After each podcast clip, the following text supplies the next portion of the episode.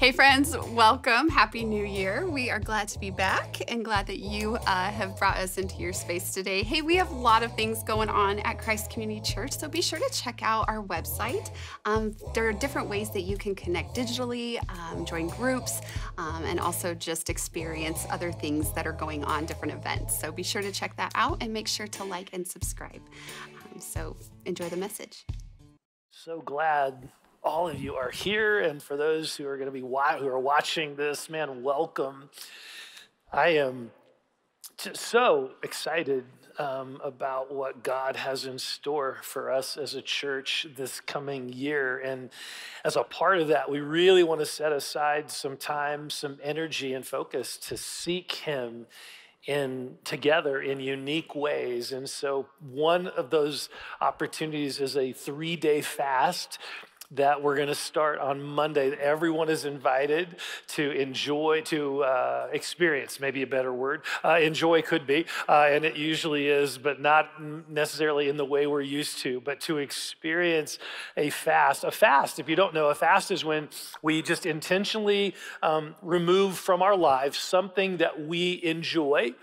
And we do that in order to focus more fully on the Lord in that season during that fast. Typically, fasting involves um, not eating food, but fasting can involve um, removing from our lives uh, social media or television or video games or whatever.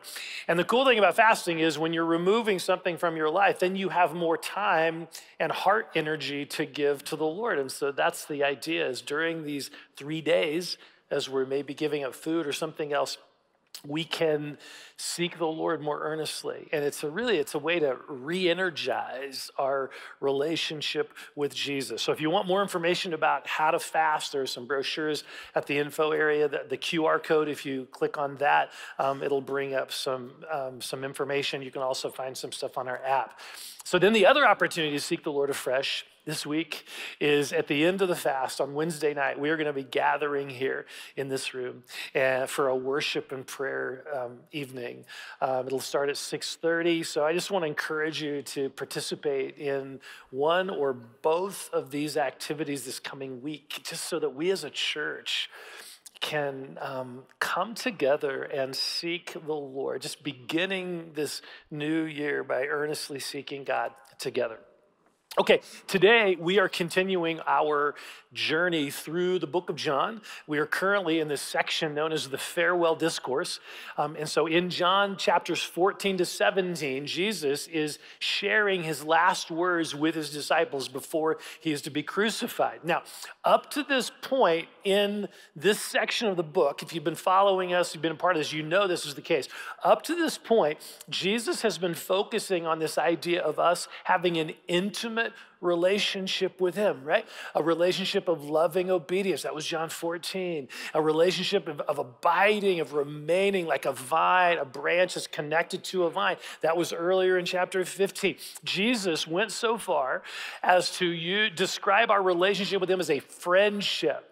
We talked about that just a few weeks ago, this friendship. So Jesus, here in this, in, in this, in this uh, farewell discourse, He's inviting us, he is, he's urging us to experience this intimate friendship with him where he speaks to us and, and, and we walk with him. Everything up to this point in this section is just beautiful and life giving and so inspiring, which is what makes the verses that we're looking at today feel like such a jolt to the system. Beginning in verse 18 of John 15, Jesus basically says to us, by the way, being in friendship with me may get you killed.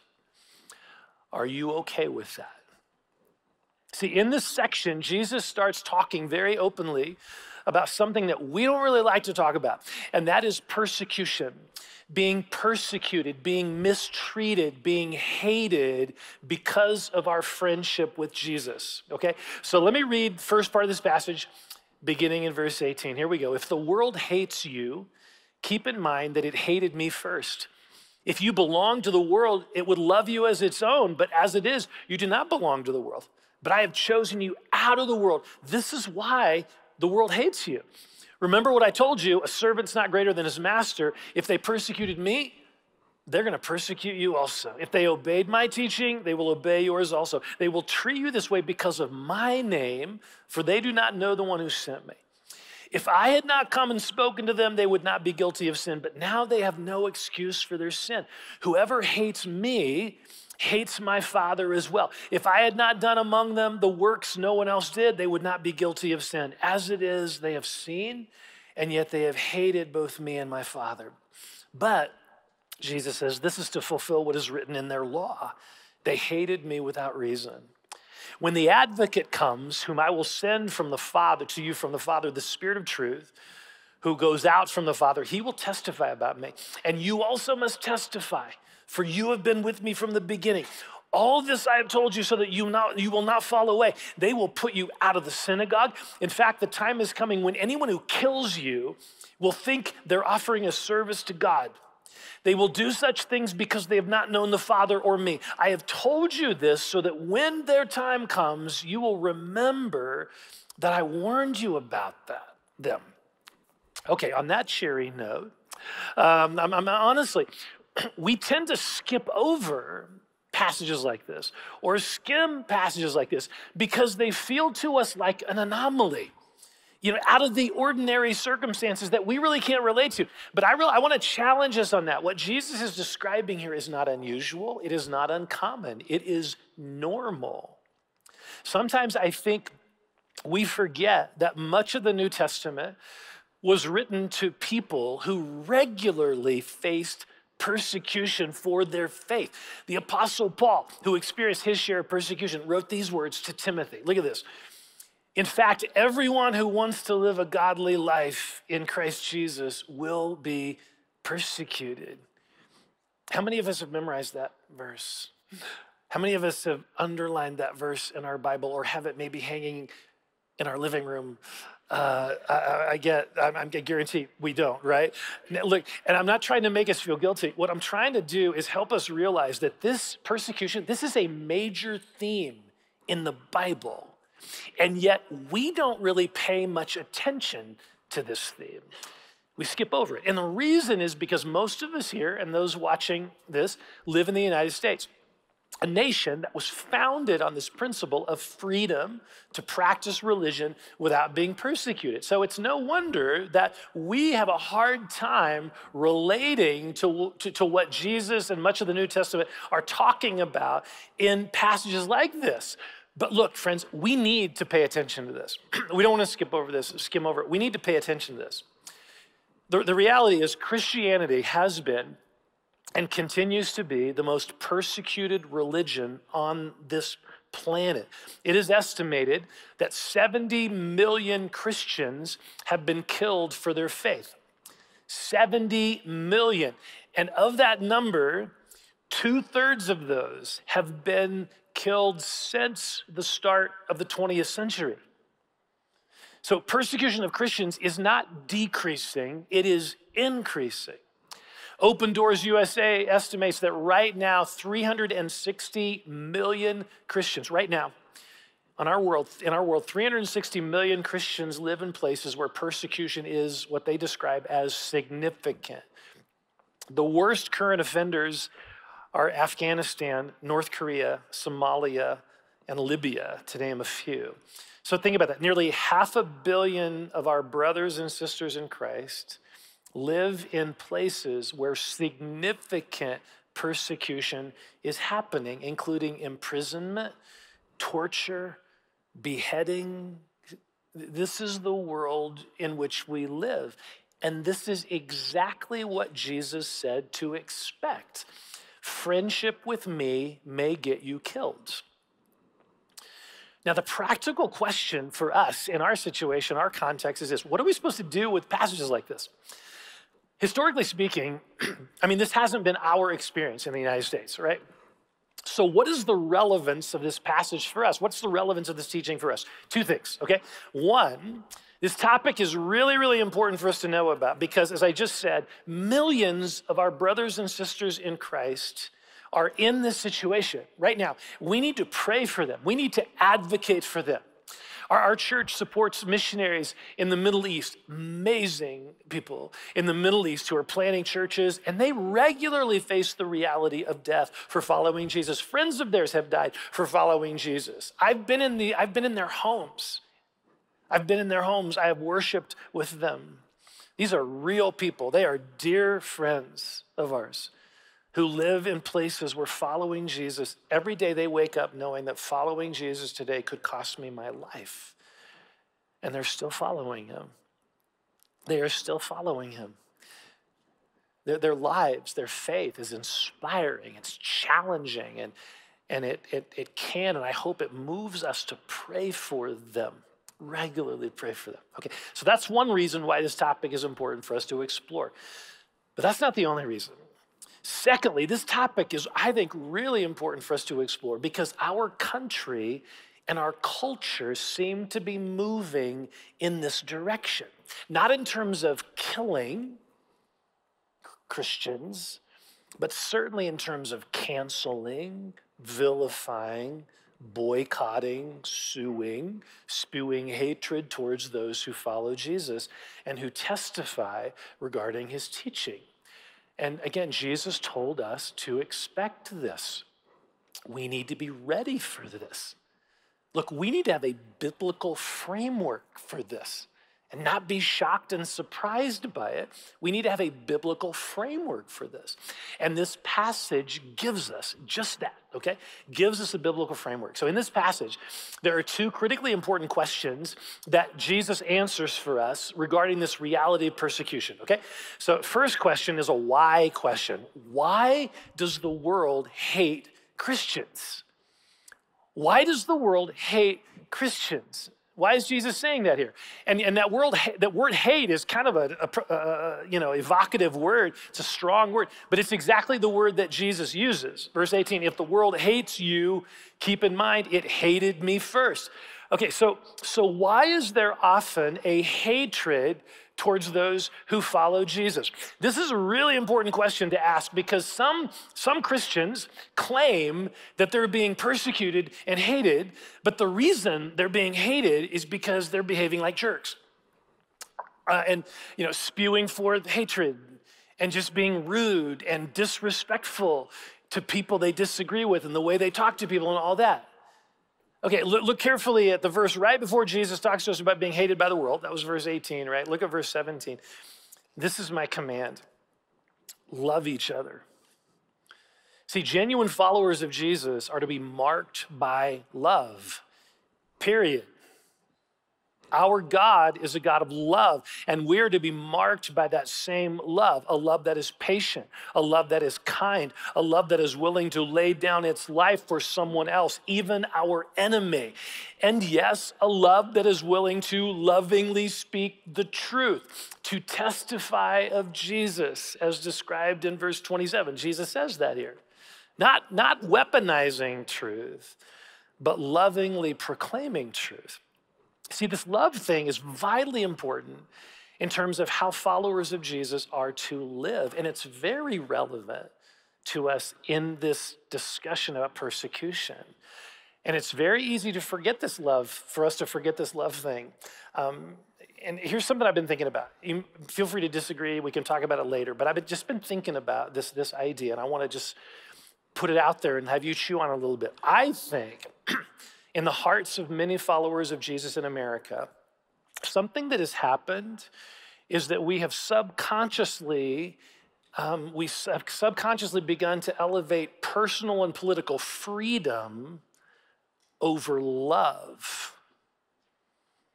Elevating freedom over love. And both are important in a healthy society, right? Freedom and love, both important. But from a biblical perspective, you can disagree, but this, I want you to think about this.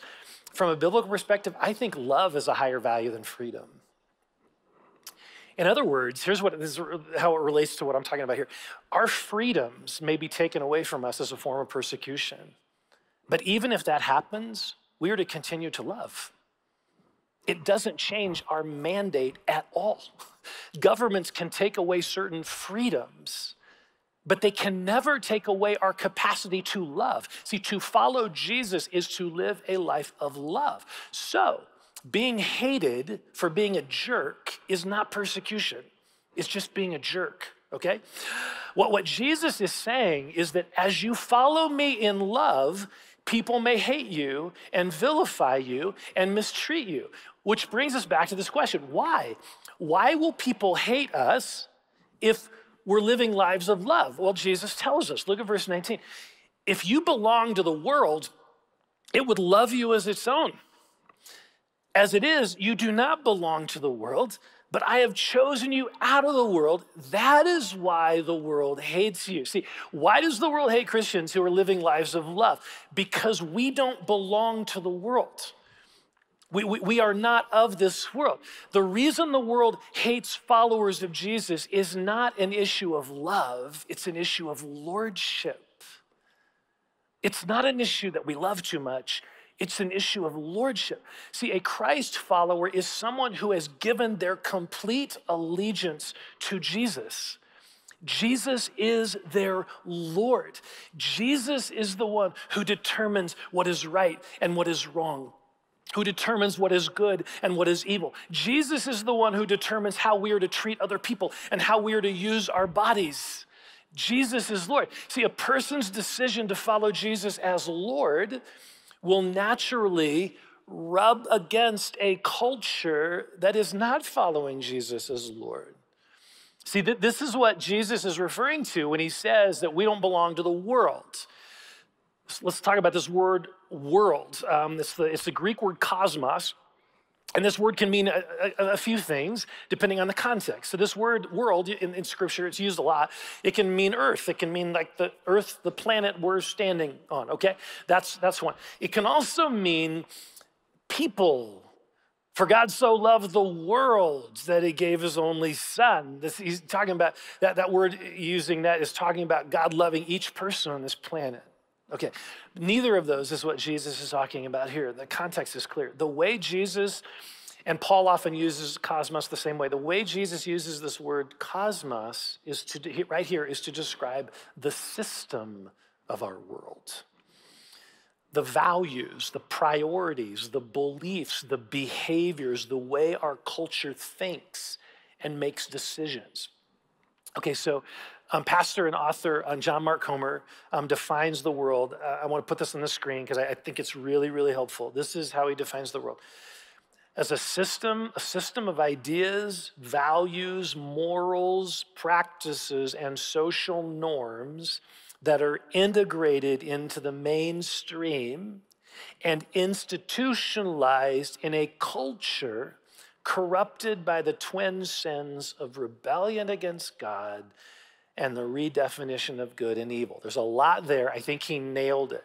In that definition, the world is the culture we live in. In other words, it's the accepted values of our culture that are integrated into the mainstream of life. And here's the problem. I mean, that's true of any culture, right? A culture sort of people integrate into culture and all that. Here's the problem that Jesus and the biblical story point out over and over again. Our culture has been thoroughly corrupted by humanity's rebellion against God. We don't want anyone telling us what to do. so we've been corrupted by our rebellion against God and by our, our continual attempts to define for ourselves what is good and evil rather than God defining that. We don't want anyone to define what's good and evil, right? We, don't want God defining that. So, what's happening even more recently is that we're, we're living in, in what many people describe as a post Christian culture. You may have heard that. Let me explain, let me just talk about what that means. Post Christian culture, and I think it's absolutely right. so, decades ago, 40, 50 years ago, we lived, and maybe even more recent, I don't know, but it's decades ago, we lived in a culture in which societal norms right? The norms of society, they kind of naturally directed us towards a moral grounding in Judeo Christian principles and, and, a view of things. So I'm not saying it was a Christian culture in that everyone was a Christian. No, what I'm saying is it was a Christianized culture that was significantly influenced by Christian values and Christian morals. It was a Jesus sympathetic culture in terms of morality. That's no longer the culture that we live in. The culture we live in, the, again, the post Christian culture, that's what we mean. The, the culture that we live in is a culture that is rapidly pushing God out while elevating its own God, the God of self, the autonomous self. What do I want to do with my body? What do what I think, what I feel? See, in our culture, the autonomous self determines what is right and wrong. You determine what's right and wrong. I determine what's right and wrong. I can't tell anyone else what it is. It's just, it's just this. Itself is what determines what is right and wrong, what is good and evil. So, in a culture like that, this is our culture. The autonomous self is God. In a culture like that, what happens to a group of people who, rather than worshiping the God of self, are instead choosing to align their lives with Jesus as Lord and are patterning their lives on His teaching regarding sexuality or money or violence or the value of each and every life? There's going to be some tension, right? There's going to be some tension.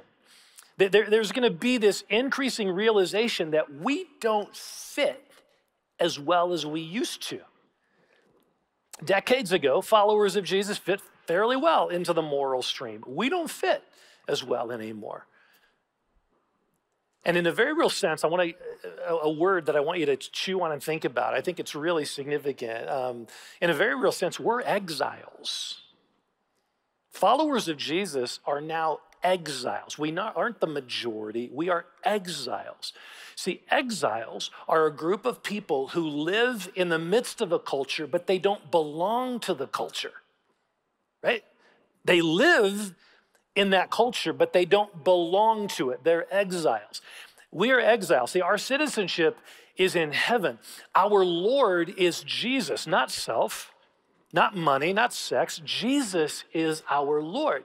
And what Jesus is saying to us as his followers is don't be surprised. Don't be surprised if, as we live out this loving allegiance to him, certain segments of our culture are not going to be happy about that.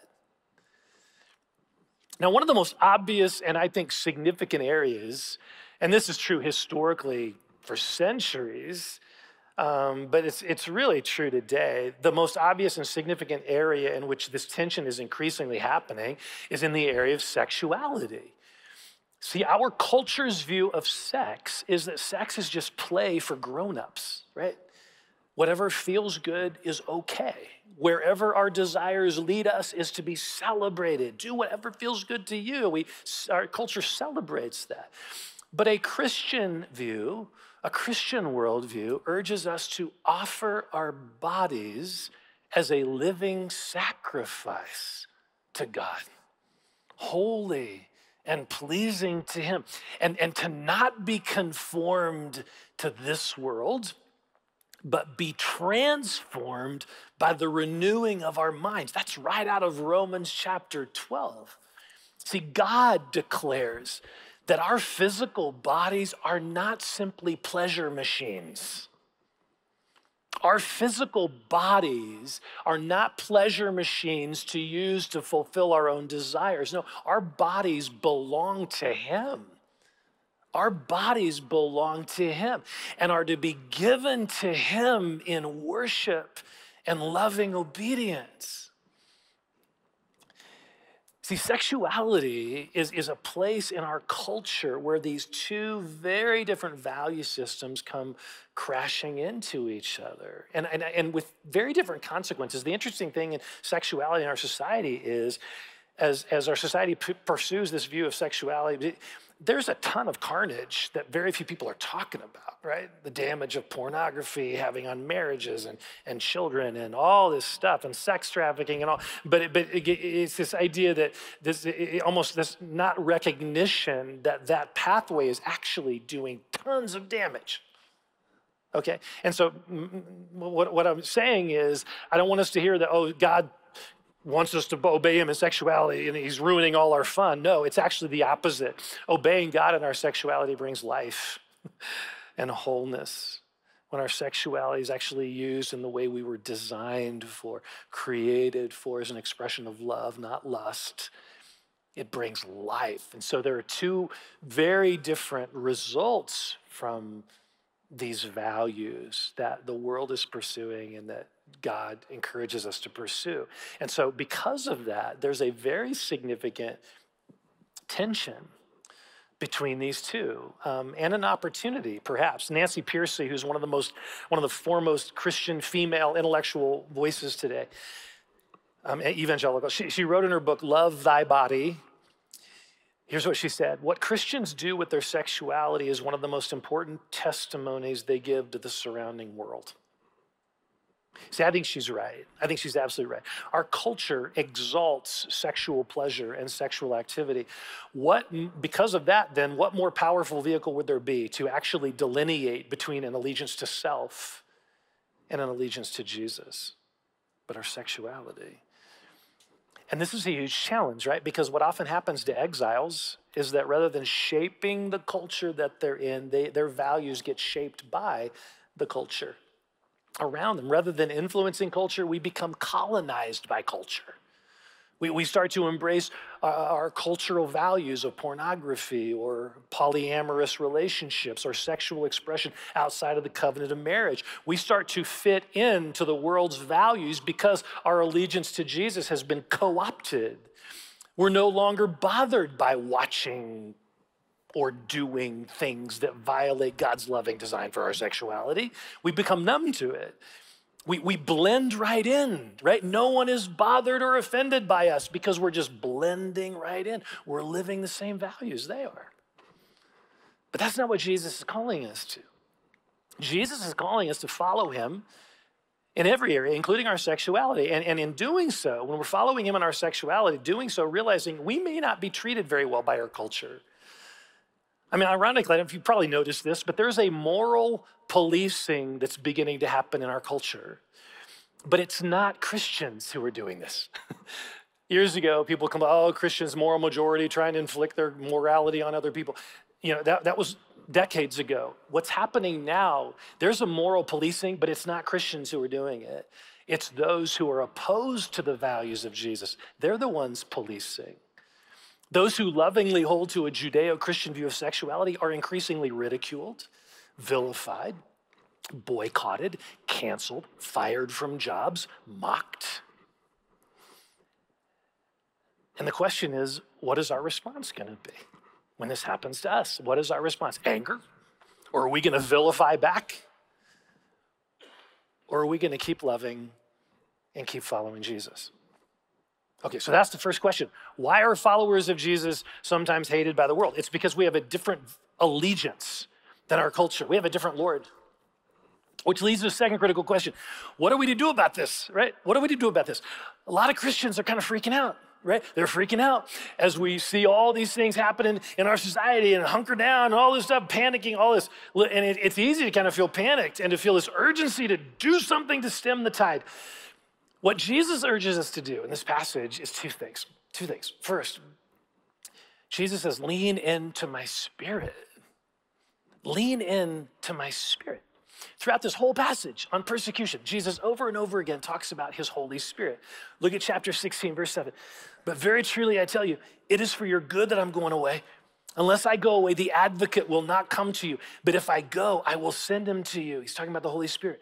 When he comes, he will prove the world to be in the wrong about sin and righteousness and judgment. Notice he's going to be the one proving to the world about sin because people do not believe in me, about righteousness because I'm going to the Father where you can see me no longer, and about judgment because the prince of this world now stands condemned.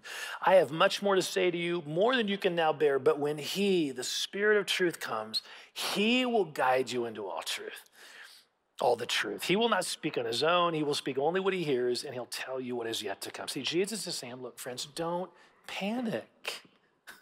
Don't panic when you experience persecution or when you see people being mistreated because of their faith in Christ. Don't panic when you see this stuff happening. Instead, listen to my spirit.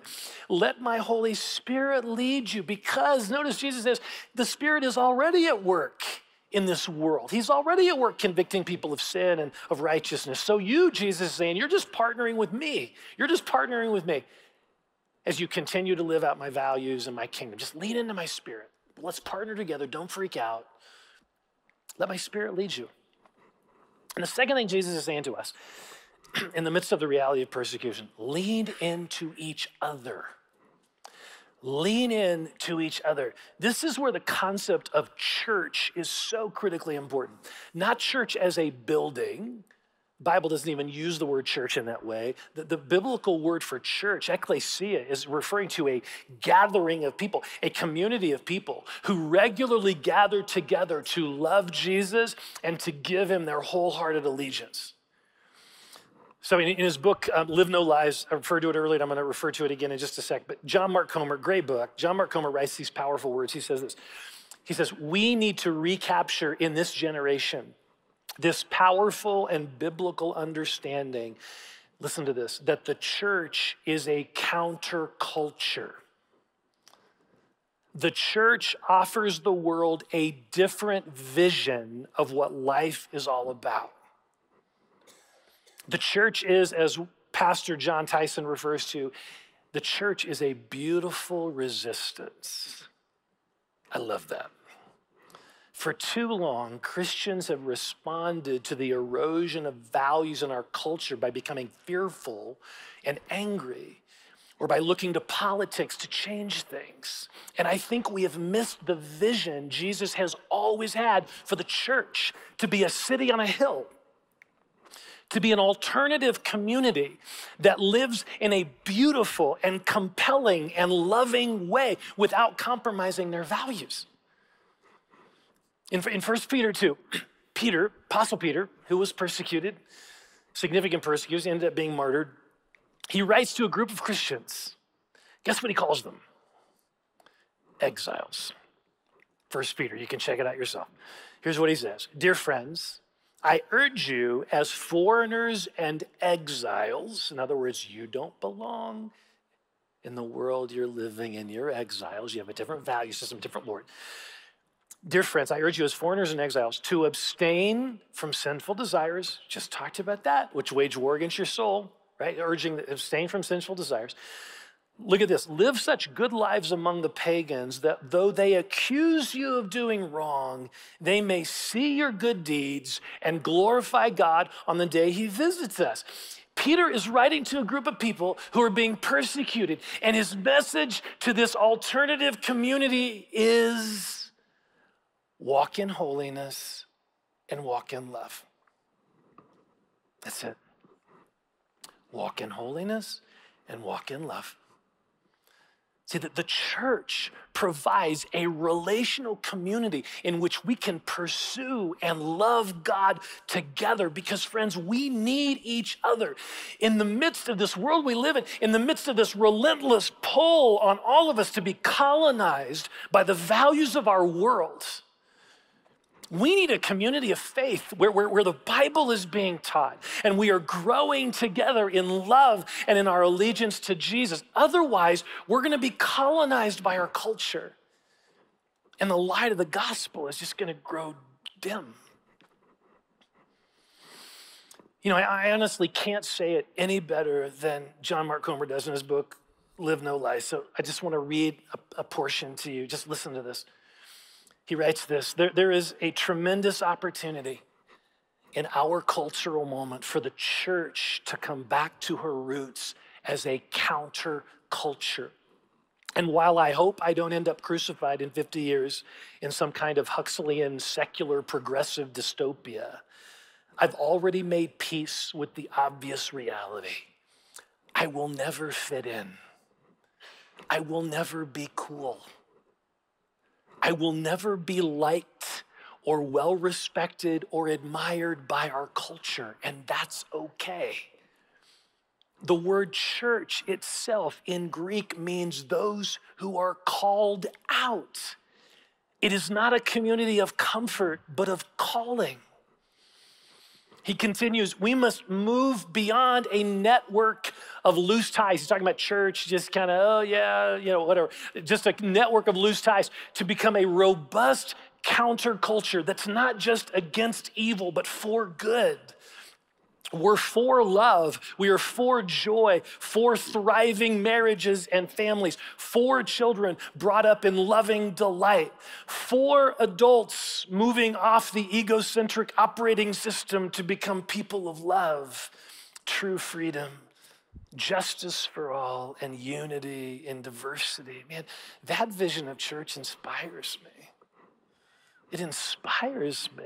Rather than cowering in fear at a culture that no longer shares some of our core values, we can become a counter-cultural community, a beautiful resistance that demonstrates a passionate love for Jesus and an authentic love for each other and for the world. See, in, in that beautiful Christ centered community, we can together face whatever mistreatment, whatever persecution comes our way we can face it because we are facing it together.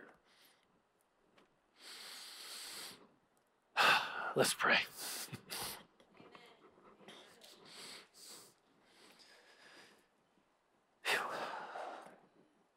God, I want to be a church like that. We want to be a church like that, Lord, that doesn't get distracted and fearful and anxious we lean, in, lean into your spirit, letting you lead us. And just trusting you to lead us and trust that you're at work in the world. And then we lean into each other. We need each other, God. We need regular teaching. We need to be just in community and sharpening and all of those things. We, we need that. Otherwise, we're just alone and isolated. We're just going to be colonized by the world, and we don't want that. We don't want to be colonized by the world we live in. We want to be a counterculture where Jesus is Lord and we love you so much. We're just like, this is who we're aligning our lives after. You, Jesus, not self, not what our world says and podcasts and things we read, not, not any of that, Lord. We're just, you are our Lord. And we want to align our lives upon you, God. We give our allegiance to you, Lord.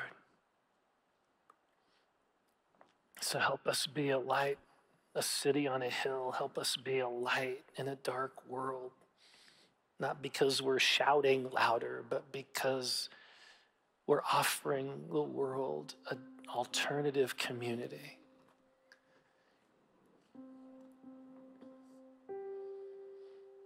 I thank you, Jesus. Thank you that you came not just to forgive us individually for our sin, you came to create that community. You came to usher in a new way of living, a new kingdom, a new community. And the church is the expression of that. God, we don't do it very well. We want to do it better, but would you fill us? Would you help us?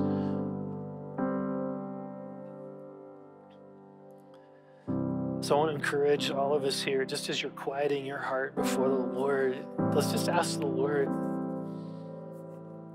Jesus, where, where am I? Just all of us ask this question where am I being colonized by the world?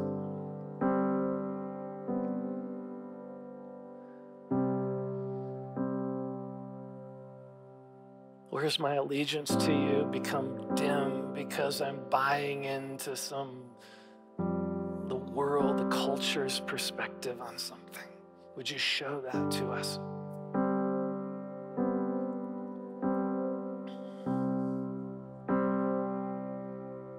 God, we repent we acknowledge our hearts are so vulnerable and we, we need to be in community and in your word and in prayer. Just all these things, God, not because we ought to, it's we need it, God, because we want to be people who are faithful and who love you and who our allegiance is you. So, God, would you take these places we've just acknowledged to you and would you fill them with your spirit? Help us be a city on a hill community that reflects your heart. And God, I want to pray for our friends in the Middle East. I pray for our friends in Afghanistan. I pray for brothers and sisters around the world we pray, we unite our hearts to pray for them, God. That in the midst of persecution and just losing jobs and status and being beaten and um, family members taken away, all of that, God, we can't imagine what that's like, but our hearts just go out to our brothers and sisters around the world in North Korea and Afghanistan and in China and other places, Lord. We pray you would encourage them, you would strengthen their faith and their allegiance to you, God. And Lord, I, I pray that our faith would reflect theirs, God. Places we've grown too comfortable, would you help us follow you the way they do, Lord? So I pray for them and I pray for us. God, when persecution happens, Lord, may our faith remain strong in you. and may our hearts continue to be loving as we trust you, Lord. So, God, we love you. We love you. Thank you for the privilege of following you. God set us free right now. We have these several minutes here, which is such a privilege just in the midst of world. We are here. We have these, this opportunity to worship you, to give you the glory you deserve, to love on you, to give our allegiance to you. And so set us free to do that, whether we're standing or sitting or kneeling up front here, however that's happening, God. We love worshiping you. Set us free to do that. Thank you, Lord.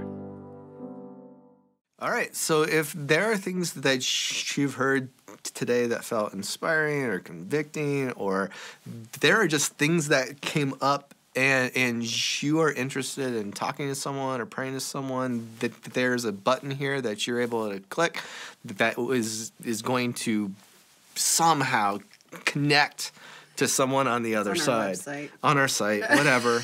um, just do that. There's someone here. I would enjoy praying for you and hearing the things that are going on. So take advantage of that opportunity, and I'll talk to you soon.